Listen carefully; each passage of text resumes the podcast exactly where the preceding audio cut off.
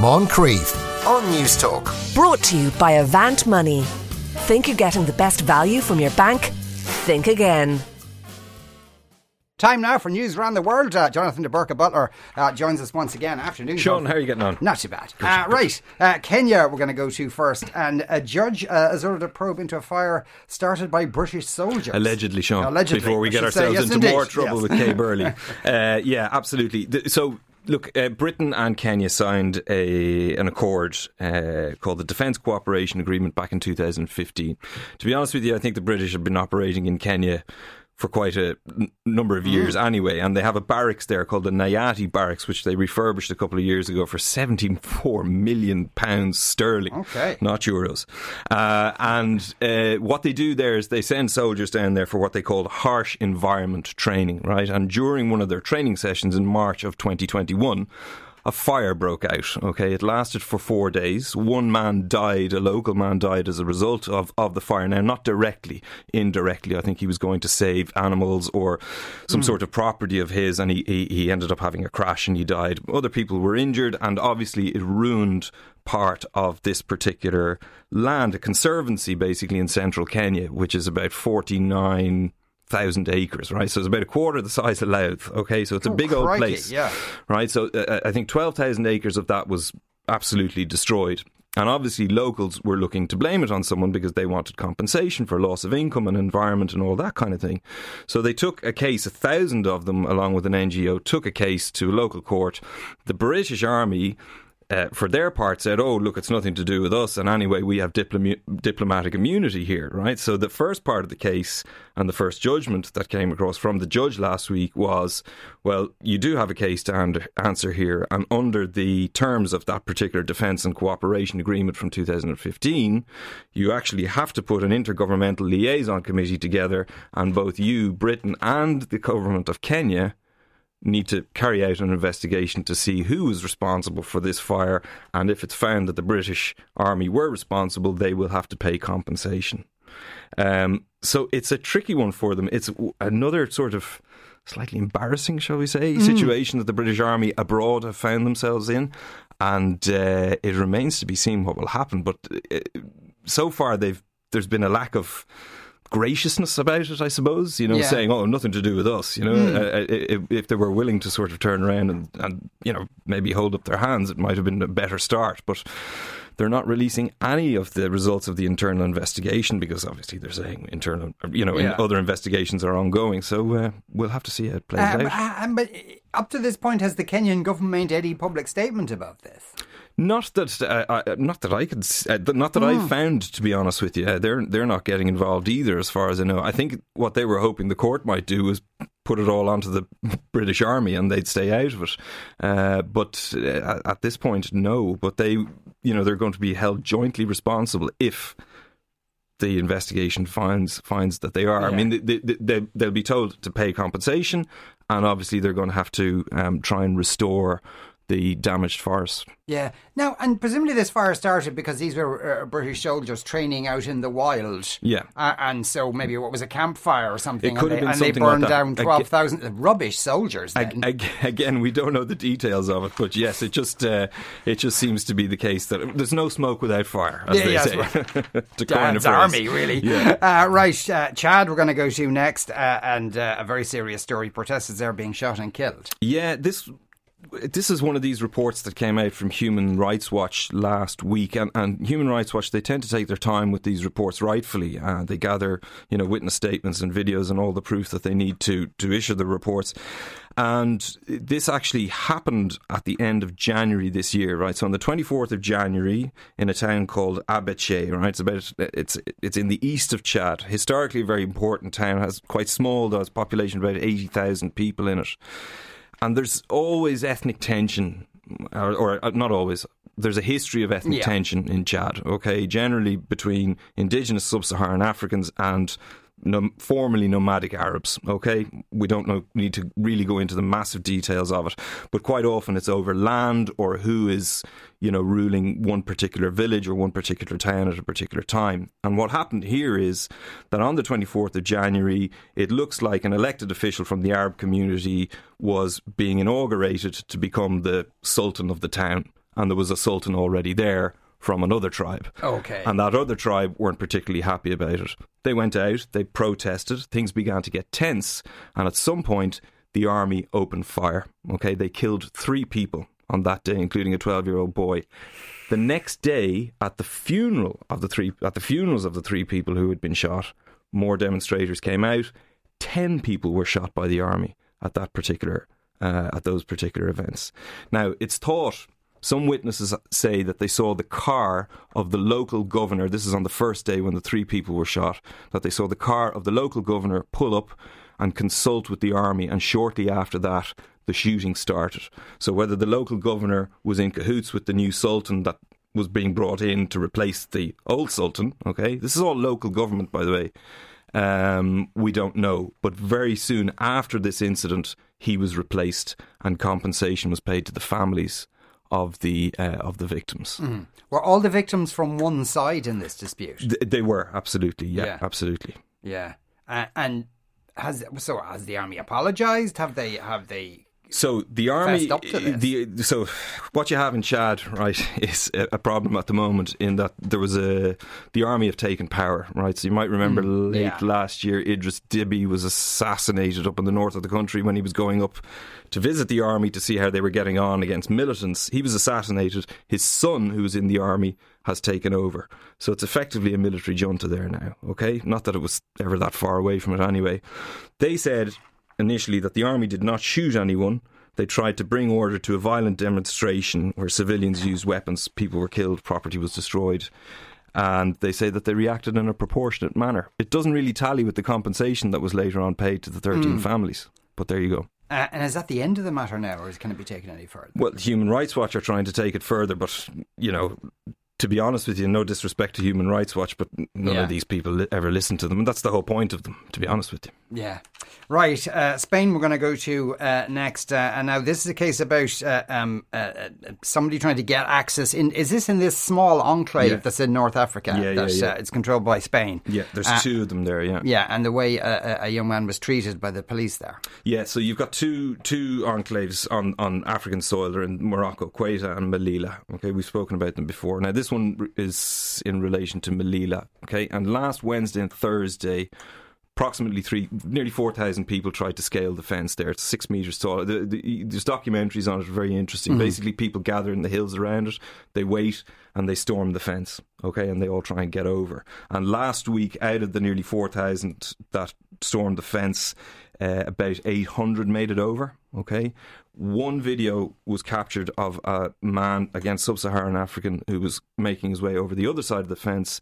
And as he was getting down close to the other side and into Spanish territory, he was attacked by police. When he got to the ground, he was pepper sprayed and five policemen jumped on him and beat him up. Okay, so this was caught on TV. It was covered and widely spread um, through the internet and on social media and that kind of thing.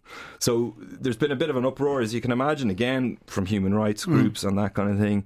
Um, but the interior minister has defended the behaviour of the police and has basically said, look, the level of violence that these police are having to deal with at the moment has really escalated. You know, there's 4,000 people trying to get over a fence, and you're Yeah. trying to stop them, right? Uh, he's saying that, that an awful lot of these people who are trying to get over the fence are using meat hooks, sticks, hammers, and so on.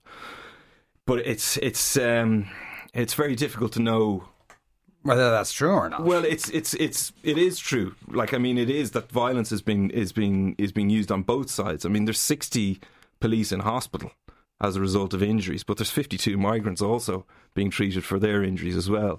So the levels of violence and desperation on both sides is quite extraordinary. And I, and I think, to be honest with you, it, it kind of, if I can for a minute, it relates back to the story before. You know, military juntas right across the Sahara and the Sahel that we've been going on about now Yeah, for weeks. yeah. We're looking at the uh, problems, the refugees coming in from Ukraine. And if you think about 2015, there was 1.3 million migrants that came in from North Africa into the south of Europe.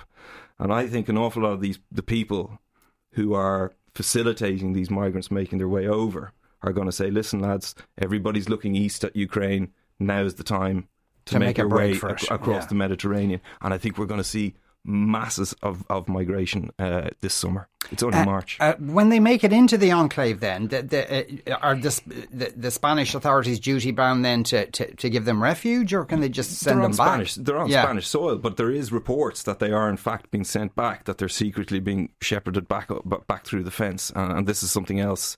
It's, a, it's at the moment it's a side issue, right? So that, that that human rights organisations are basically saying, right, well, first of all, you shouldn't be beating up on these people, but we also know that some of them are being sent back as well. No, they're they're absolutely supposed to be processed and looked after. Yeah.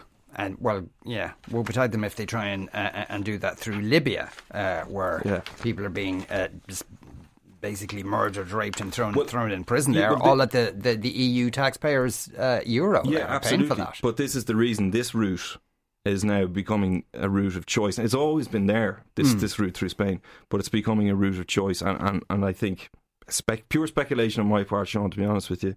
But I think this is where you're going to see a, a lot of activity this summer. Right, uh, go to Venezuela uh, next, and uh, a, a better story, I suppose. It's released two U.S. citizens. Why were they uh, being held in the first place? So two U.S. citizens, uh, they were they were being held because. Um, well, they were being held on trumped up charges, uh, to be honest with you. Okay, so one of them, Gustavo Cardenas, is a, as an executive with a company called Citgo. Um, that was a US refining company that was once controlled by Venezuela's state oil firm, right? And he was one of six people who've been called the Citgo Six, right? They're all US citizens, although I think most of them were probably either born or have some connection with Venezuela. They were arrested back in 2017 for corruption. Right now, don't ask me the details of the corruption Right, because it's okay. pointless. There was probably none whatsoever. This is a personal thing from Maduro's side, um, and and and keeping them there. The other person was a man by the is a man by the name of Jorge Fernandez, and he was caught last year on the border with uh, Colombia. Um, he was smuggling a drone in for some reason. Right now, what's really interesting about this is obviously there's a shortage of oil. And um, we know because I went home last week after this slot and I Googled Venezuela because I said to myself, I bet you they're going to start talking to Maduro. And sure enough, they are. There was a US delegation in Caracas last week. And they did say when they went back to the went back to Washington and they were asked about what was discussed, they said oil was on the table. So all of a sudden now, Nicolas Maduro, who uh, has had sanctions imposed on him since his re-election in 2019, might become uh, the new Colonel Gaddafi. Like you know, The what I mean? new best friend, the yeah. new best friend. I mean, they did the exact same thing with Gaddafi all those years ago. Gaddafi didn't know what had happened. All of a sudden, they want to talk to me, and Maduro could well be the same. Um, and and it's just very interesting and really cynical. Uh, it is really cynical, but you know, uh, uh, people heard it on the, on the news bulletin there. The massive uh, uh, price increases here, even. Uh, right, uh, Guatemala. We're going to go to you next. Uh, a bit of a lurch to the right in that country. Yeah, it's it's it's a strange one. This uh, it's Congress voted in favour of a law which would have prohibited quite a few things. So this law was called the Life and Family Protection Law, right? And it was passed. There's a there's a unicameral system in Guatemala, right? 160 MPs. Only eight of them opposed this particular law, right? So what it, it, what it would have meant, right? So it would have prohibited same-sex marriage. They don't have it, but it would have specifically put a mm. block on it. Okay, it would have stopped the teaching of sexual diversity in schools, and it would have upped the sentences for people who carried out abortions illegally. Right, so it's illegal in Guatemala unless there's a threat to the to the woman's life. Yeah. Okay, so they would have trebled the sentences. Now, as I said, it was it was only opposed by eight MPs out of 160. So it was making its way up to the president, a man by the name of Alejandro Giammattei, and he is a conservative, right? He's part of the ruling party in there. So everybody thought, ah, no bother, he's going to sign this, and we're away. But he didn't. Last Thursday, he basically announced, I'm not going near this. And he said to the Speaker, he didn't even want to look at it. He said, I want you to shell the, the law. And if it makes its way to my office, I'm going to veto it. It violates the Constitution and international agreements signed by the countries. Okay. Very unexpected. And uh, not only did he say that he wasn't going to sign it, but he also say he also distanced himself from it and said that this had nothing to do with my office. It didn't originate from here. Not my idea. Okay, that's interesting. Right, New Caledonia uh, next, and uh, this is a doctor standing trial for murder. Yeah, a, a, man by the name of Olivier Perez. So New Caledonia is, is an island to the east of Australia, population yeah. of about a quarter of a million people. So you can imagine a, a murder trial in, in, a country with a quarter of a million people is going to cause a bit of a stir. Uh, his wife apparently was having an affair uh, with a man called Eric Martinez, and uh, Perez decided to take a gun and shoot him on a golf course. Uh, now, I don't know whether they were playing. It's like a daytime soap. yeah, there's a touch of Falcon Crest about it. All. Uh, I don't know if they were playing golf together or what happened, right. but anyway, three okay. shots were fired. It happened four years ago, and Perez is basically saying that he had no intention of committing murder, uh, but that he shot at you know point blank range. He fired the third shot at point blank range at Martinez because he thought that he was carrying a knife, and indeed a knife was found on him, and he thought he was going to be murdered. So he's he's basically saying please don't send me to jail for homicide. I might take manslaughter. Um, and so, so that's the crux of it, to be honest with you. that's, uh, yeah, and yeah, no doubt this is massive uh, news there. Oh, yes, absolutely. Uh, right, and uh, uh, Tibet, we're going to go to our, uh, and I suppose again, there's one of these stories that things are happening elsewhere, yeah. so the world gets a bit distracted. This is about a partic- uh, is specifically about Tibetan children and what they're going to be taught. Yeah, so it's Tibetan children who return to schools uh, after the winter break, and they're going into classes and they're being taught through Chinese only, right? So part of China and what being Chinese and part of that federation, if you call it, was all about was that they said at least that they, you know, would acknowledge the different cultures within the country. And part of that was that you would be educated through your own language, whether mm. it was Inner Mongolian or the Turkic languages that the Uyghurs have up in uh, uh, Xinjiang. Um, and it's the same with Tibet now. They, they've been told that no longer can you educate your children in public schools through uh, whatever the local language is there, Tibetan, I assume, mm. uh, it has to be through Han Chinese. Uh, they've translated all the books into Han Chinese, and the kids will no longer be uh, taught through their own language. Uh, and you can't help but think that's part of a, a, strategy to try and eradicate absolutely uh, their culture. Yeah. Right, what should we look out for or, over the next week or so, Jonathan? Yeah, Wednesday is uh, a funny sort of an anniversary, thirty fourth thirty fourth anniversary of, of the, the Kurds being killed in Iraq by chemical weapons. Mm. If you remember that, yeah. Um, a timely reminder. I yes, hope not. Yeah, uh, yeah. To be honest, that's probably why I put it in there. To be honest with you, um, there's municipal elections then on Thursday in the Netherlands, and then uh, Saturday, which I am going to cover. Uh, next week, because I haven't done this country for a long time, presidential elections in East Timor, which should be quite interesting. Jonathan, thanks a million. Thanks, As ever, Jonathan de Burke Butler there. You are listening to the Moncrieff Show on Newstalk. We're going to take a break. After that, 45 years since the disappearance of Mary Boyle. Moncrieff on Newstalk. Brought to you by Avant Money. Think you're getting the best value from your bank? Think again.